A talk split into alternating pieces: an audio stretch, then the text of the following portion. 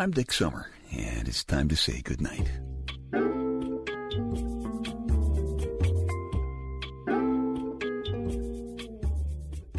This is a quiet place to rest your head, a safe place to hide a hurting heart, a gentle place to fall.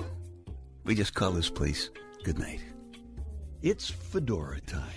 Now, a fedora slips a hint of Indiana Jones into the way a Louie Louie lad walks. It bespeaks a bit of Bogart. Tom Landry of the Dallas Cowboys and their cheerleaders comes to mind. Michael Jackson tilted his fedora with that one gloved hand and then he moonwalked in his. A fedora turns a nice, ordinary Louie Louie generation guy into a smooth, suave, sophisticated one man gland.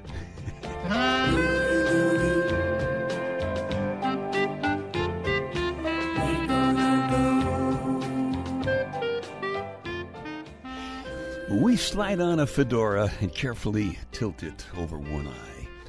We, we really do. We try to resist the temptation to look in the mirror and close one eye slowly and make a, a gentle kind of a, a pout with the lips, as if we're saying, Why not change into something more comfortable, sweetheart? no, we, we do. We, we try to resist that temptation, but sometimes we're unsuccessful. And when that happens, I have seen strong women who are otherwise pictures of health and have nice frames too, hiding their lovely faces behind their lacy handkerchiefs. And I like to think that's so we won't notice that they're suffering such puffs of passion that their makeup is melting. My Lady Wonder Wench has suggested that there may be other reasons they're hiding their faces from us. And she has even hinted that there may be some facial expression of amusement involved. But I'm going with a passion here, all right?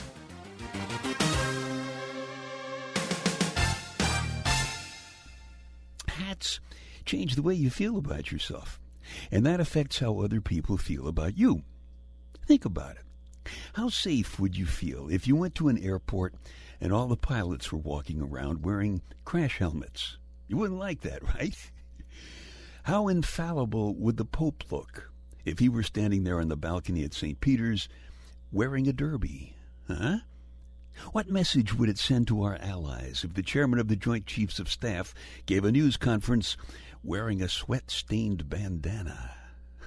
on the other hand, my friend Charles wears a fedora on his television commercials, and it makes him look so suave and sophisticated that some people can't believe he's a lawyer. That's what I mean. Fedora fever.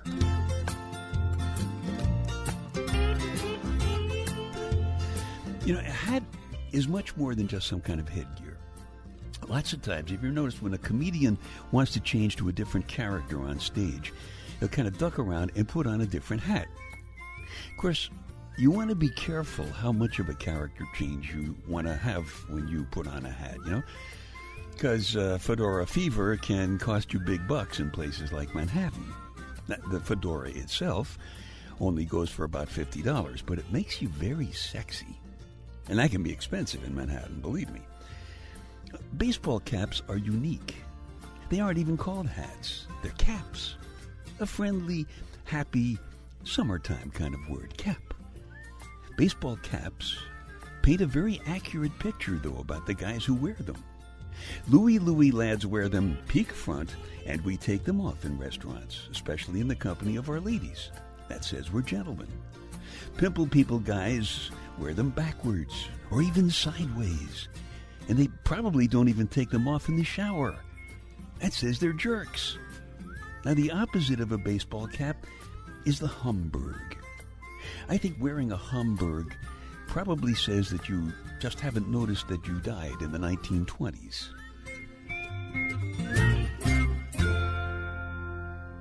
I actually tried on a beanie one with a propeller on top once. It was a weird feeling. It made me start thinking strange things like if 50 rabbits all lined up and on cue they took one step backward, would you have a receding hairline? Sorry about that.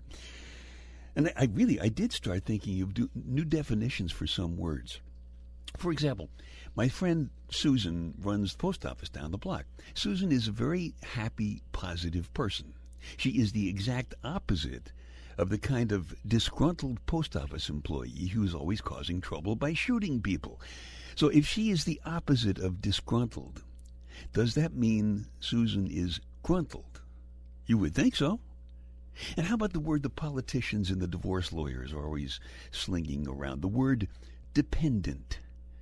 Now, wearing that beanie with the propeller made it seem perfectly logical that the word dependent could refer to an adult diaper worn around the neck as a fashion accessory, as in, hey, look at the she's wearing. And I started wondering if Charles Dickens had written the pasta cookbook, would he have called it The Tale of Two Zetes? I don't know. but I think I'm safe for wearing my fedora.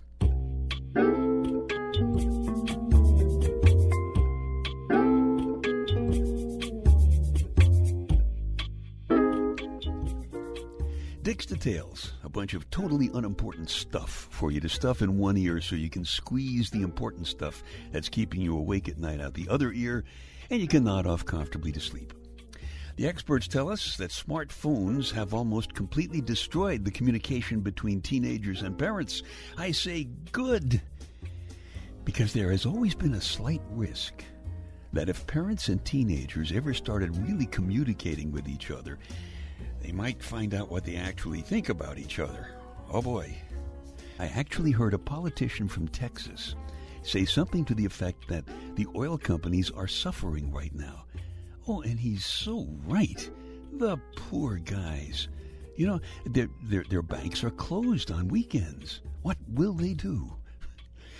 And speaking of politicians, I think the elections have finally overcome that famous voter apathy that you're always hearing about. The politicians have replaced voter apathy with voter hatred, deep and abiding. And our little Cecilia was watching The Wizard of Oz the other night, and I couldn't help but think that if I followed the yellow brick road, I'd probably land up in the men's room. and by the way, last time I was in a men's room, there was this sign that said, Employees must wash hands. And I was in that kind of mood. I was tempted to stand there just waiting to see if some employee would come in to wash my hands, but they didn't. Dick's Details, they take your mind off your mind. Little housekeeping here. If you like these podcasts or my spoken word story CDs at dicksummer.com or my book, Staying Happy, Healthy, and Hot, available at amazon.com, shameless plug. If you like them, would you please tell a couple of friends because they might like them too? And of course, you would be doing me a favor. So thank you very much. One of the things that I like best about the chief fedora fever fella, Indiana Jones, is that he's he's really a regular guy. He's not a superhero who can leap tall buildings with a single bound, but he's smart. You know, you get the idea that maybe he could figure a way to get to the other side of the building some other way instead of jumping over it, like maybe using the doors on the first floor. Ooh. And when you put on a fedora, you get kind of an Indiana Jonesy feeling. You start reaching around for your bullwhip, you know, and you're not thinking about it. Now, if Indy were a professional athlete, he would be a baseball player because he's not seven foot eight, you know, so he could be like a point guard or a 400 pound linebacker. He gives you the feeling that maybe you could really do some of the stuff that he does. And that's why the headgear of choice of so many Louie Louie guys is the Indy fedora. gives you fedora fever. Indy's a nice guy with a funny little smile and a great hat, you know, but there's a touch of danger about him, too. That's a bullwhip in his hands, not a can of Reddi-wip. Women like that little hint of hot. There's a story about a guy like that in the Night Connections 2 personal audio CD. It's called The Headhunter's Woman.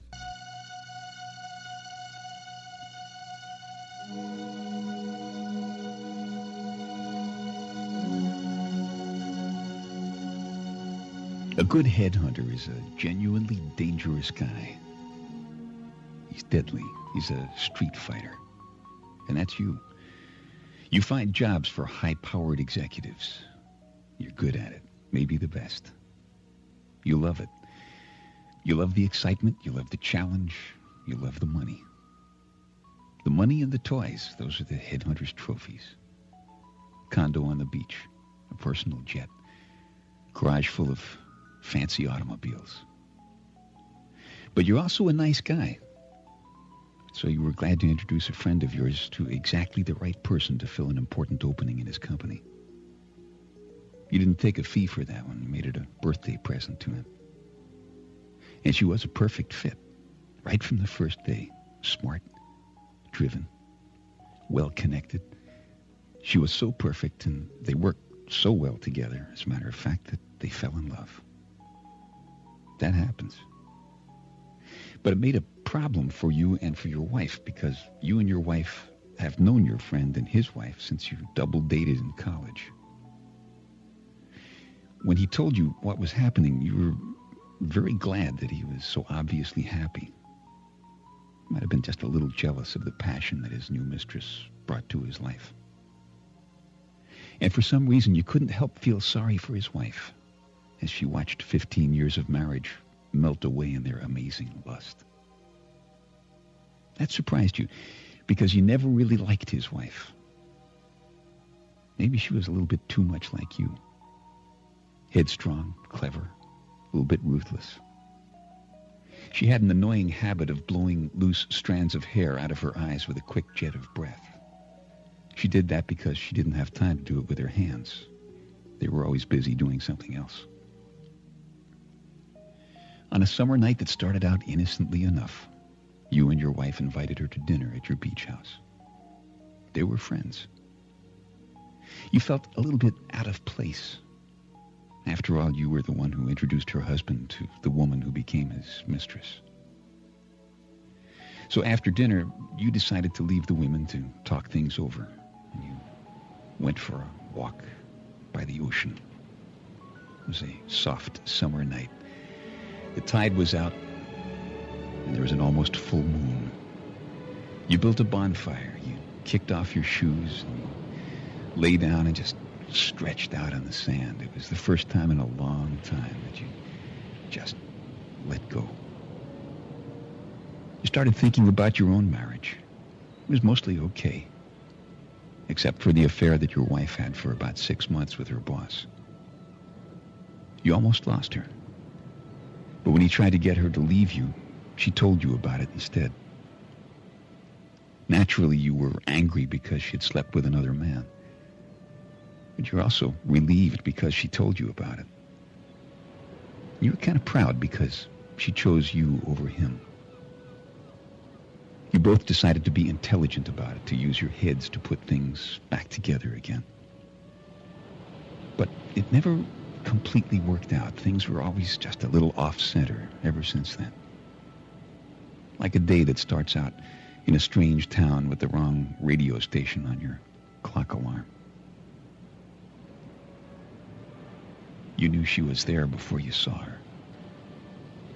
You could feel her watching you as she walked toward you carrying her high-heeled shoes and swinging her hips in that smooth, confident way that you found almost insulting. She said, your wife has gone to bed and I wanted to thank you for dinner and your hospitality before I go. The ocean breeze was playing in her long, soft, loose-fitting, simple dark blue dress lifting it in quick little puffs, silhouetting quick glimpses of her body's slopes and curves against the firelight.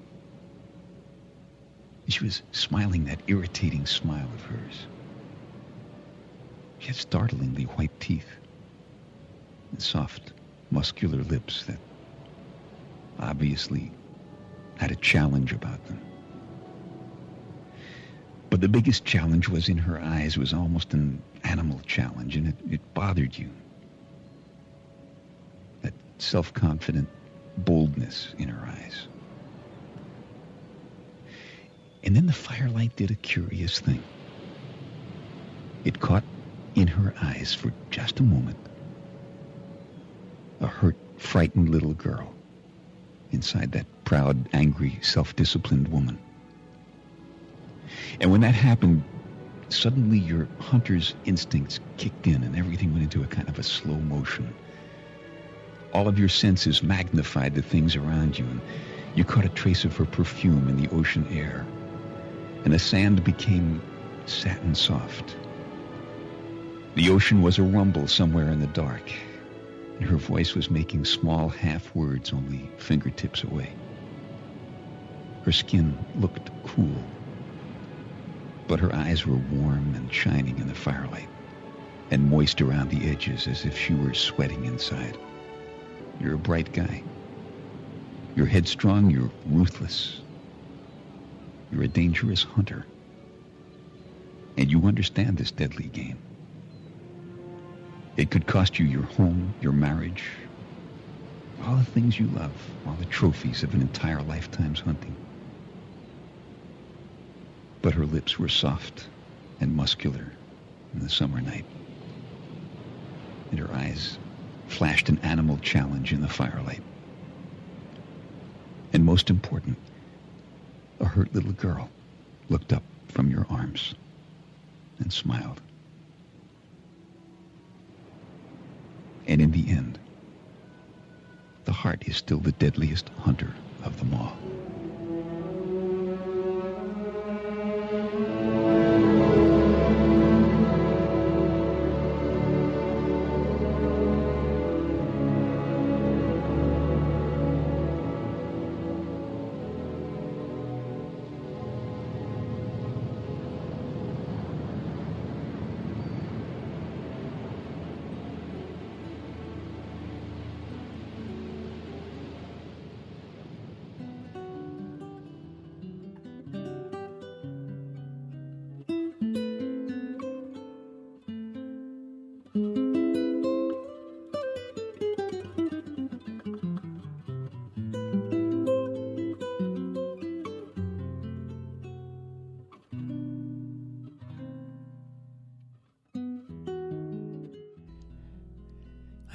Idea if she planned that or not. Slipping out of her high heels and tracking him down by the light and the heat of that beach fire. I don't think she planned it. I think something just kind of exploded in her that night, something she couldn't handle. I don't know if it was anger or lust. Maybe it was something even more powerful than that. The terrible need for a touch that only a lonely, lost, hurt little girl can feel.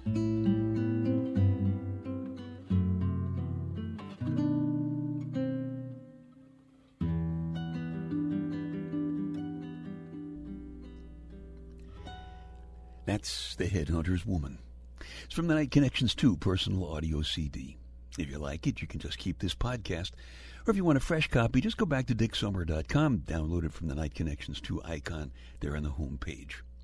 I think I should pump a little more fedora fever into my personality. You know, my head has never let me say hot things like, why don't you slip into something more comfortable, sweetheart? I can do the first part, you know, but the sweetheart always seems to come out silly when I say it. Bogart pronounced it sweetheart, but for some reason it sounded okay coming out of him. I don't understand that. Another word my head has never been able to use with, with a woman is baby, as in, here I am. Now, what are your other two wishes, baby? that word always sounds so delightfully sleazy in that context. I Kind of doubt that wearing my fedora will ever raise the fever of my favorite female to Harrison Ford levels, but Bogart, I don't know, Bogart might be within reach. What do you think? Here's looking at you, sweetheart. Baby. What do you think? Richard.